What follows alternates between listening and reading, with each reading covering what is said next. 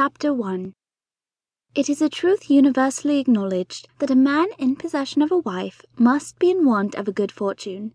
However, this story is about a man, or rather two men, who are not in possession of a wife, but do own some rather large wardrobes and tall hats. News had already travelled down the proverbial grapevine of the arrival of one of these young men. He had been spotted on horseback in his tall hat, and the neighborhood had sprung into action. Mothers had bought new dresses for their daughters, enrolled them in dance lessons, and ushered them out to take random walks through the town and fields in hope of bumping into the said young man. Some of the more desperate mothers had even put up ads in their front windows. Fathers, on the other hand, had been tasked with defense, honing their skills with pistol and sword in case of challenges by the fathers of other would be brides. Mr. Bonnet, however, had no interest in honing any skills other than his bookkeeping ones. He had lost track of a penny somewhere in his accounting and was determined to find it, no matter how long it took. Mr. Bonnet was not one to spend a penny and not know about it, even if it was not him that did the spending, for you see, he was married and had five children, all of them daughters. Mr. Bonnet, said his lady to him one day, have you heard that Nettlefield Park is let at last? Mr. Bonnet did not look up from the huge ledger on his lap. No, Mrs. Bonnet. However did you discover it? Have your two youngest been engaged in covert operations in the area again? Oh, sir, you are all silliness. Lady Locust has just been here. She has received an update from her social networking group. She came here to gloat at having discovered the information before me, no doubt. Anyway, she told me all about it. A man from north of the Watford Gap has arrived, and with a tall hat, Mr. Bonnet.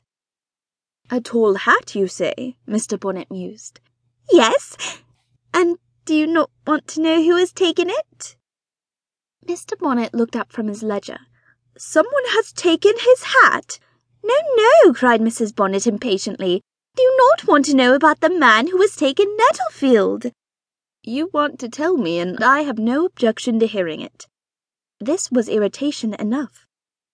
Why, my dear, you must know. Lady Locust says that Nettlefield is taken by a young man of large features from the north of England, that he came down on Monday in a four by four to see the place, and was so much delighted with it that he has agreed to take possession before Michaelmas. Michaelmas? Yes, dear, the old man who had his eye on the place for the purpose of renting it out as flats. This newcomer has outbid him. What is his name? Blingley. Is he married or single? Oh, single, my dear, to be sure. A single man of large features and a tall hat. What a fine thing for our girls. How so? How can it affect them? My dear Mr. Bonnet, replied his wife, stamping her foot. Sometimes your sight does not go past your account. You must know that I am thinking of his marrying one of them.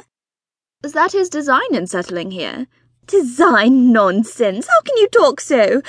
But it is very likely that he may fall in love with one of them, and therefore you must visit him.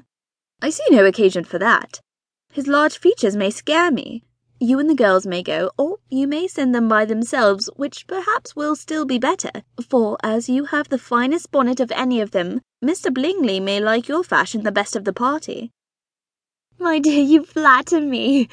I certainly have had my fair share of fine bonnets, but when a woman has five grown-up daughters, she ought to give over thinking of what covers her own hair. In such cases, a woman has not often much hair to think of. Mrs. Bonnet raised her eyebrows momentarily, but then thought better of what she might say, and continued along her train of thought. But consider your daughters. Only think what an establishment it would be for one of them. We must wait on him before the locusts arrive. Why, does he have crops, and do you think we can aid him in their preservation? Mrs. Bonnet shook her head, tugging at her hair Mr. Bonnet, I mean Sir William and Lady Locust. She is sure to want Charlotte, her eldest, to secure this young man. I dare say Mr. Blingley will be very glad to see you all, and I will send a few lines by you to assure him of my hearty consent to his marrying the girl with the bonnet that takes his fancy.